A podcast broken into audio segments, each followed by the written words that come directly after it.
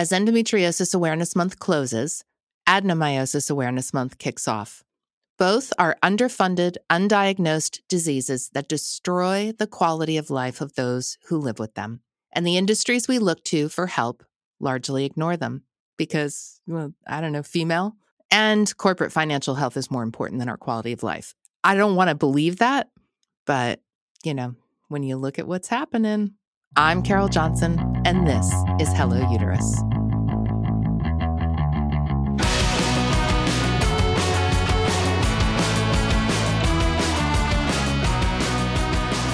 In this week's episode of Hello Uterus, we're shining a spotlight on adenomyosis. But first, uterus in the news.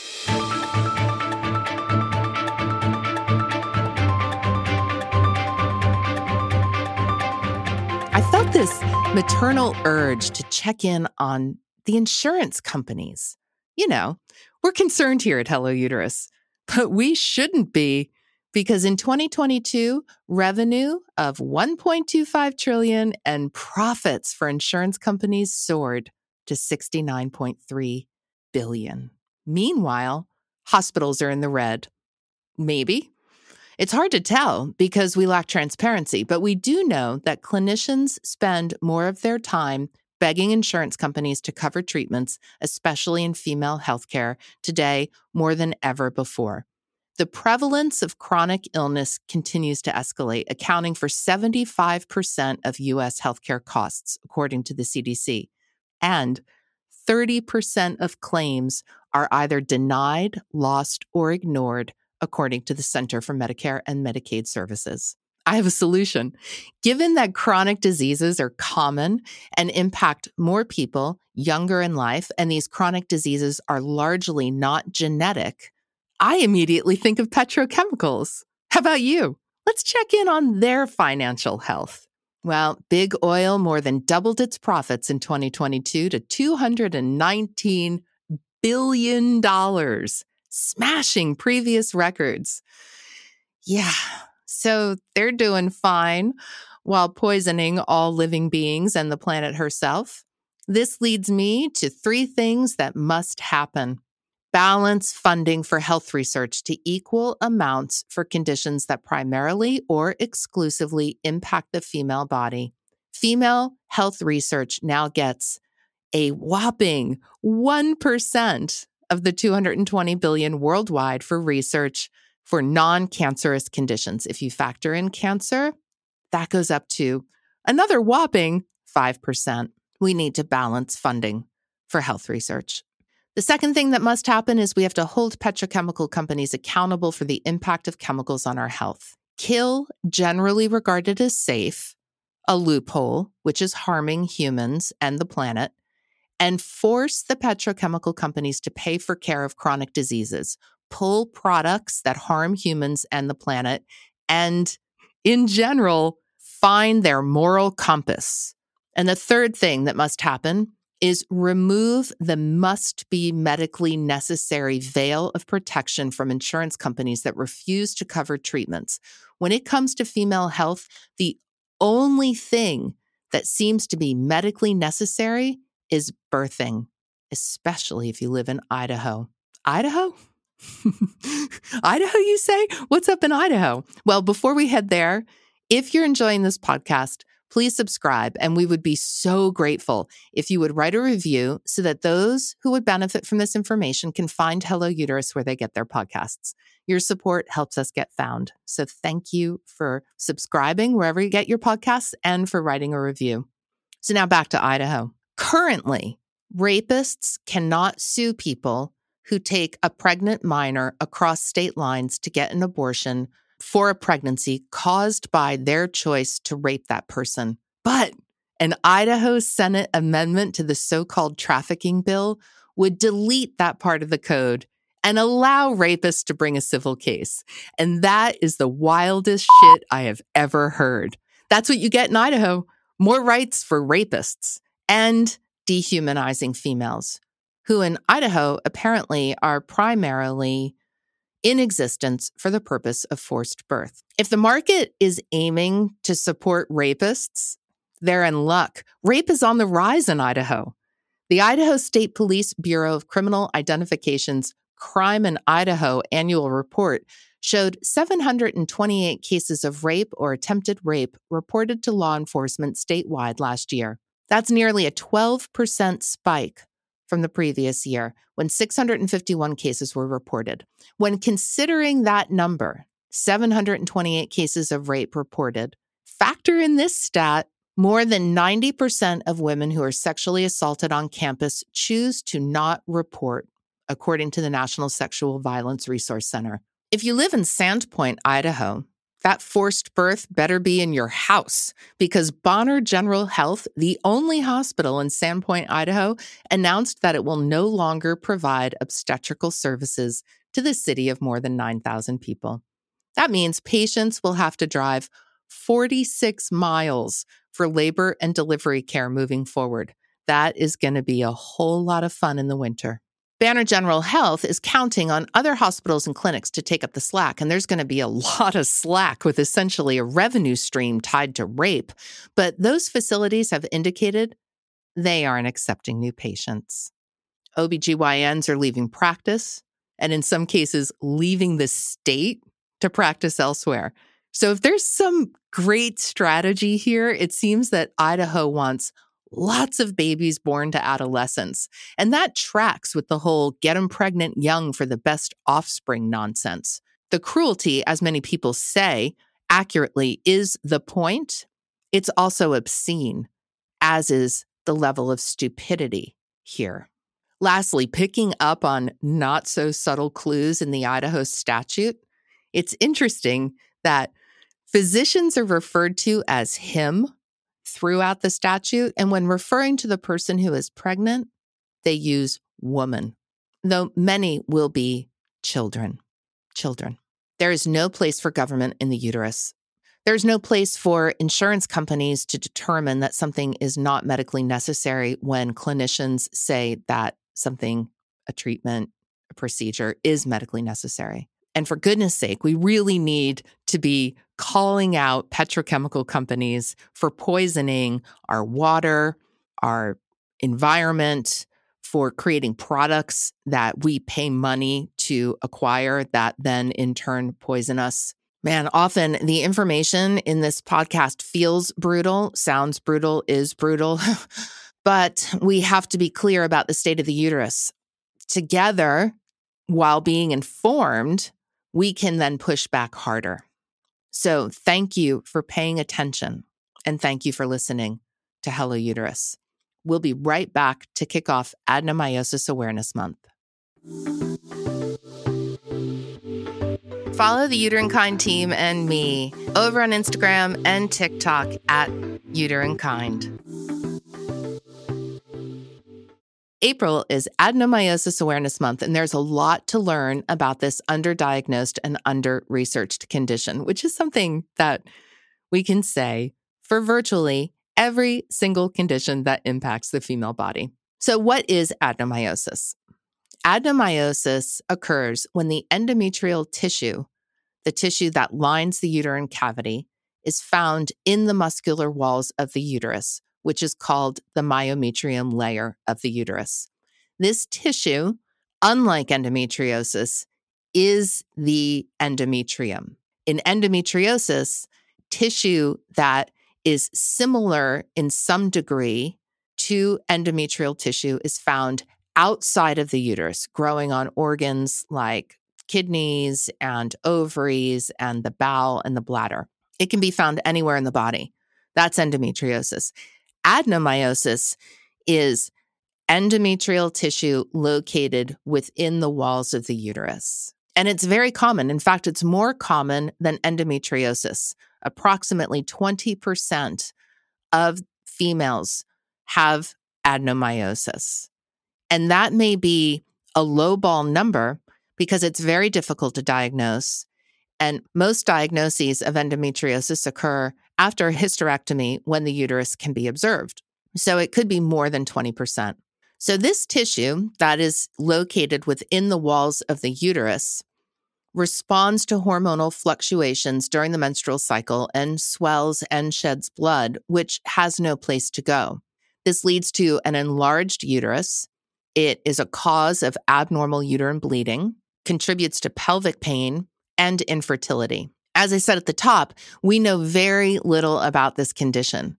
From what I found researching the NIH database, they devoted this much money to adeno research in 2022.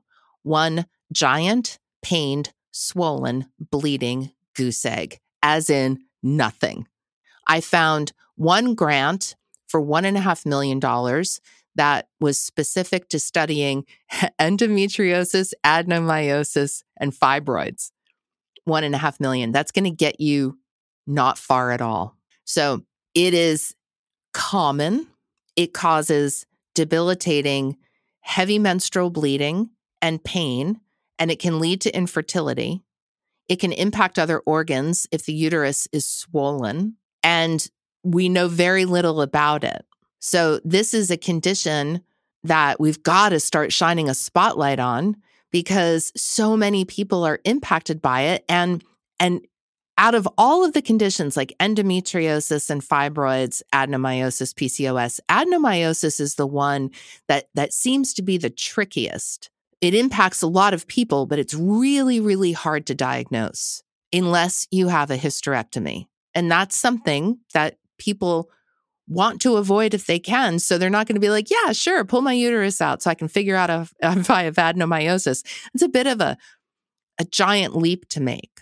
So hopefully, with just a little bit of funding, we can start to get at what causes adenomyosis and create some treatments that are beneficial and hopefully non hormonal and lack the side effects that we're seeing in treatments that are, are being looked at today. So let's start with what causes adenomyosis. Again, we have no known definitive cause, but the theories are in the multiples microtrauma of the endometrial myometrial interface. So that's the area within the uterus where the endometrium the endometrial layer, which is the layer that is inside the cavity. So if you go into the uterus, travel with me right now as we go into the uterus. First layer that you're going to see is the endometrium. That's what is shed each month during the menstrual cycle. If you have one every month, it's shed during the menstrual cycle. And then the next layer after the endometrial layer is the myometrium. And that's the, the middle layer of the uterus, which is essentially a muscle, not unlike a calf muscle or a bicep muscle. The third layer of the uterus is the outer layer of the uterus, the serosal side. So, microtrauma of the endometrial myometrial interface. So, kind of punching a hole, it could be tiny in between the endometrial layer and the myometrial layer, which would then enable endometrial cells to progress into the myometrial layer and then take root and respond to the hormonal fluctuations during a period cycle. So essentially, the endometrium is migrating into the myometrium, not as a result of a microtrauma, which could be something like the insertion of an IUD, which punctures the endometrial layer and moves into the myometrial layer and it carries with it cells. In this case, it's the endometrium on its own migrating or invading into the myometrium. Another cause is stem cells located in the myometrium that then begin to act like endometrial cells. A fourth cause may be infiltration of endometrial cells in ret- retrograde menstrual effluent into the uterine wall from the serosal side. So that means essentially that menstrual effluent flows out of the fallopian tube rather than out through the cervix and vagina and then implants itself into the serosal layer of the uterus, the exterior covering of the uterine organ. And once in the myometrium, it continues to grow and respond to hormonal fluctuations. Another potential cause is abnormal uterine development in response to genetic and epigenetic modifications. So we have a handful of potential causes, but we don't know exactly what causes it. And within that information, when finding what is actually at the root of adenomyosis, when you understand the root cause, that makes it possible to develop diagnostics that don't require a hysterectomy and also treatments That's why this research is so important. The, the basic ground floor level research is so crucial to finding what the biomarkers are for the condition and developing diagnostics off of that information and then leading to treatments. Adenomyosis is one of the leading causes of abnormal uterine bleeding, and it, it is part of the PALM-COEIN diagnostic criteria for AUB. So, if you are experiencing heavy menstrual bleeding, bleeding that is in excess of 5.41 tablespoons per cycle, not per hour or per day, that is an indicator that you may be experiencing adenomyosis. Adenomyosis is a brutal condition. It significantly reduces the quality of life for people, makes it very difficult to work while experiencing adenomyosis flares, which can lead to, again, heavy, heavy menstrual bleeding and pelvic pain that makes it difficult to not just work, but just to be able to enjoy and engage with life. And unfortunately, it can coexist with endometriosis. The cost associated with endometriosis adenomyosis treatment in referral centers is similar to that of other chronic diseases such as diabetes, Crohn's disease, and rheumatoid arthritis. Yet, in contrast to those disorders, endometriosis and adenomyosis are not recognized as high impact disorders by general practitioners, society, any funding organizations, and the pharmaceutical industry due in no small part to the lack of awareness of these two diseases and the lack of basic research of the female body. And because women, pain, ick, period, they're probably faking it, suck it up, buttercup. We know all that, right? But just to restate it in as plain language as possible, these conditions, because they impact the female body, get relegated to the end of the line when it comes to handing out money to conduct research. Conditions that impact half the population, conditions that we do not understand, that destroy quality of life, that lead to significant economic impact indirectly and directly, and there's very little that's being done to support those living with these conditions and to help them get diagnoses faster and develop better treatments for them. You know, so it's just, it is yet another example of how females do not have equal rights in the United States. If we did, then we would be able to demand equal research and equal emphasis in terms of attention and care on these conditions and on the people who suffer from them. So, both endometriosis and adenomyosis are uh, estrogen dependent. They're both chronic and they both are considered inflammatory disorders.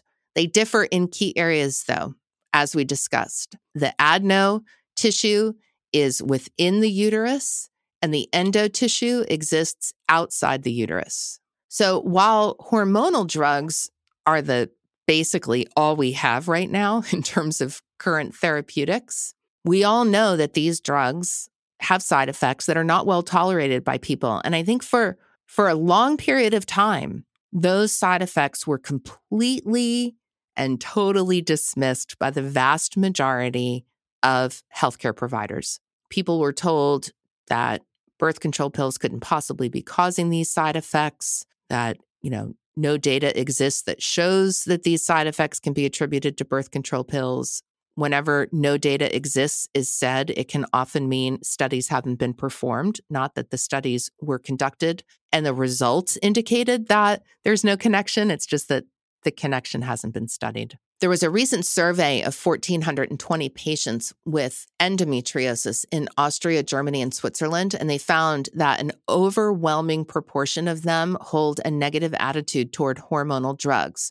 And the majority of them disliked the side effects of these drugs, especially among the young. Remarkably, 95.3% of the surveyees expressed preference for plant based products, preferably in oral form. I'm not sure how the pharmaceutical industry is going to react to that. And I don't know what potential therapeutics are being derived in that area, but we're going to do some research on it. But the fact remains that hormonal medications are basically all we have to turn to. And by and large, they're not sufficient. They suppress some symptoms while the conditions progress.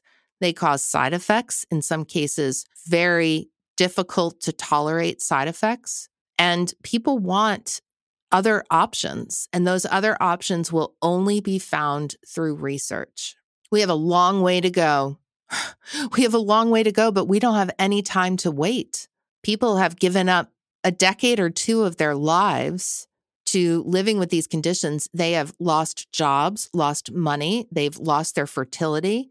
I'm not sure what else needs to happen in order to sort of shake leaders in organizations that can can positively impact the experience of people living with adenomyosis to sh- sort of shake them awake to the fact that we need funding being repetitive but seriously it is it is the the thing that needs to happen in order for all the other things to happen 83 clinical trials on adenomyosis have been registered at clinicaltrials.gov as of June of last year. With only two exceptions, all trial drugs are hormonal. So it's just it's just new flavors of birth control.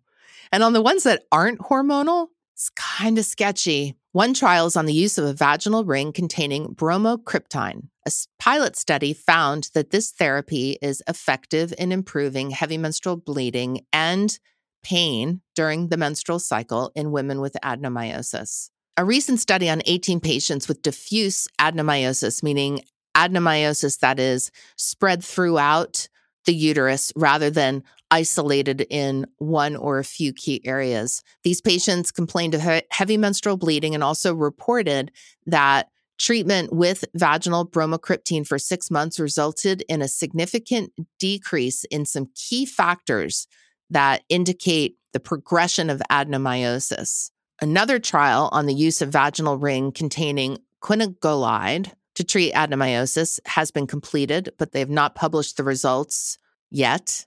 The trial was completed last year, 2022. So we're still awaiting that. The side effects here, especially with bromocriptine, are not for the faint of heart. In fact, you might actually faint, but that's one of the least problematic side effects. The list of side effects for this drug with oral use is one of the longest lists I have seen for drug side effects. Now, the trial that I just mentioned is for vaginal delivery of this drug. So the side effects, because of the local nature of the delivery, could be less, one would hope. I also read something recently about failed clinical trials and how they are often not published or do not indicate why they failed, but only how they failed. Maybe the why isn't fully understood, but by making these failed trials public, the learnings would benefit all future trials. So I, I really hope that there is a sort of a movement to share data amongst the various organizations, publicly and privately funded, that are conducting trials I mean, we have enough battles to fight just to fund research to begin with. So, if we could just all work together so that everyone can learn from failed trials, that would be really great. You know, when getting a company or the NIH, anyone to fund a clinical trial, they look at they look for reasons why not to fund it. You know, they they look for things like, well, is there any science that suggests that this trial would work? Um, do we have data that indicates that this might be a successful trial? And unfortunately, when it comes to female healthcare, we don't have that data because that research has not been funded. So it's just this this circuitous bananas experience where people can hide behind things that are red herrings, right? Well, we don't, we lack science that indicates that that would be a, a positive path to take. It's okay. Let's take the path so that we can actually conduct the the research to get the science. you know, it really it it is just so clear. It's so clear that, you know, why are we in this position? Because female. So hopefully we can get individual organizations to start sharing more broadly because we know we don't have a lot of time. To be doing things the way we've done them in the past. We actually need to be making great changes with how we've done stuff in the past in order to, to accelerate research so we can accelerate learnings. It always comes back to research. We really need to stop shafting female health. When and when you factor in one of our hot topics here on Hello Uterus, the disruption of the endocrine system and the reproductive organs in the female body due to the toxic chemical soup we swim in every day on a system we know almost nothing about, and the rise in chronic conditions with no known causes. When you factor all that in, well, I can actually I can suggest a few causes. They they are all chemicals. But anyway, when you factor all that in, we are in a problematic state and only coming together will help balance the scales. So we need to be bringing every stakeholder in female health to the same table. We need insurance companies there so that we can essentially shame them into being more compassionate and supportive of the female system, given all of the stuff that I've just stated. We have little research. People are really suffering. These conditions might be called benign, but their impact is certainly not benign. We need you to stop dismissing claims. We need you to provide better coverage for these conditions. We need manufacturers at the table so that they can understand that we are counting on them to go above and beyond hormonal treatments for the myriad of conditions that affect the female body and that we we will support them. We will support them as they embark on research as they work in a collaborative fashion with other manufacturers and other research organizations to get all of their learnings out on the table so that we can all benefit from them. We need an accelerated pace of discovery when it comes to female healthcare. And in order for that to happen, everybody's got to work together.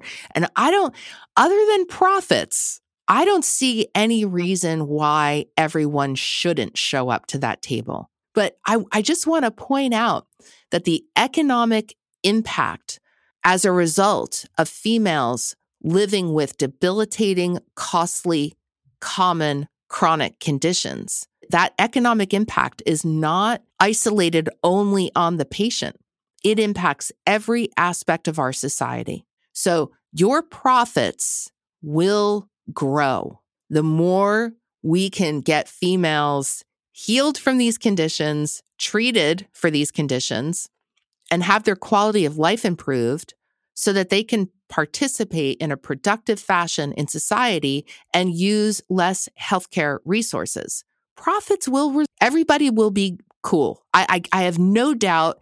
And I did not go to Wharton, but you know what? You don't need to go to Wharton to use common sense that if half the population is female and somewhere between 25 and 80% of those females are living with a common chronic debilitating condition, get treatment for that condition, experience relief from that treatment, then they can go back out into society as they all want to do and become productive, responsible economic engines. And everyone will do better. This is just my personal opinion.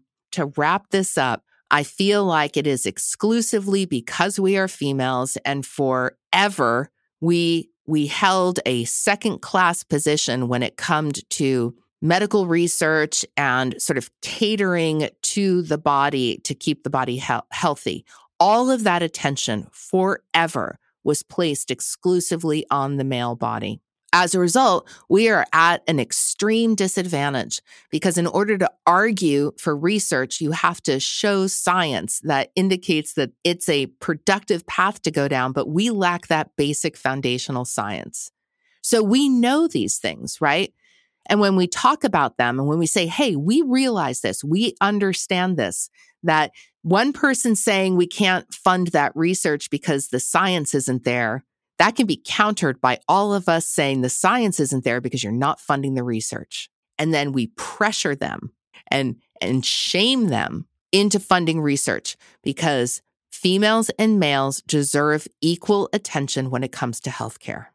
And for so long, that equality has been missing. It's not just in healthcare research, it's in, in so many aspects of our society.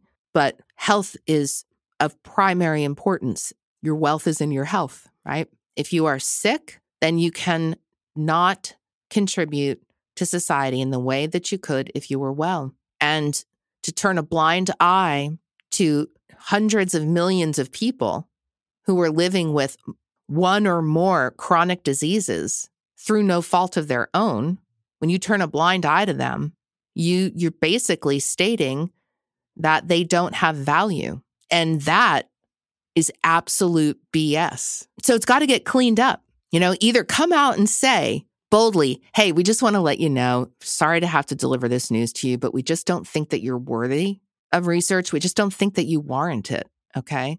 If you would just stay pregnant, you know, all of those conditions will be cured, which PS is not true. Just come out and say it. just be straight up. Because the double speak isn't going to work anymore. The red herrings, they're not distracting us. We know exactly what's going on. The data's there, and people are talking, and social media allows people to talk and impact millions. So change it now and receive the the kudos and the slaps on the back for finally coming to your senses and and do the things that I stated need to happen at the top of this podcast. Balance funding for health research. Make it equal. Hold petrochemical companies accountable for the impact of their chemicals on our health. Eliminate the generally regarded as safe nonsense and force them to take a portion of their ridiculous profits and devote them to research of chronic diseases. And remove the must be medically necessary veil of protection from insurance companies that refuse to cover treatments that doctors say are medically necessary. I mean, these are such common sense things. So let's come together and let's go after this. We have nothing to lose and everything to gain. We're committed at Uterine Kind to doing this. It's it's all we're going to talk about. Just research female health and putting pressure on entities that have money to make them fund research. That's what we need. And that's what we're going to get. And that's what we're going to deliver for you. We will be right back with Ending on a High Note.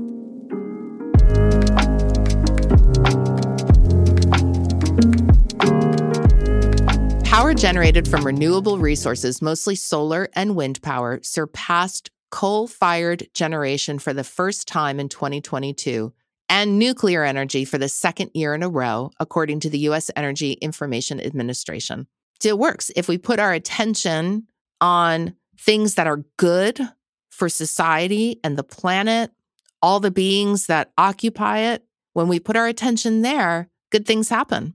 Progress happens. That's a big deal that for the first time in 2022, we reached the tipping point where solar and wind outpace coal. We can do the same thing in female health research. We just need to apply the pressure. We just need to make it happen. So we're going to make it happen. But congratulations to the planet for this positive step forward. And we hope that companies will continue to support less toxic agendas and initiatives because we're all living on this one planet and we all want to have a good quality of life and, and we need both health in the human body and health in the planet in order to have that quality of life.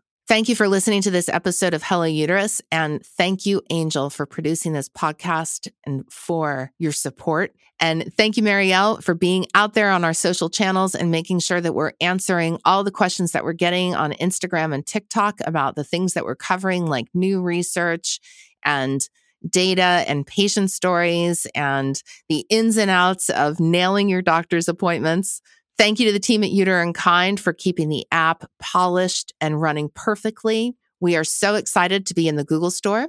We should be in the Apple Store this week, and we have a very exciting announcement when that happens. So please follow us on Instagram and TikTok at Hello Uterus and go to uterinekind.com to check out the Uterine Kind app, which enables quick, safe, and secure collection of your symptoms data so that you can be in control of your health and that you can work with your care teams to solve the mystery of your symptoms. We'll be back next week with another episode of Hello Uterus. Till then, be well, be cool, be kind. The Hello Uterus podcast is for informational use only. The content shared here is not used to diagnose or treat any medical condition. Please ask your physician about your health and call 911 if it's an emergency. And thank you, Uterine Kind, for listening.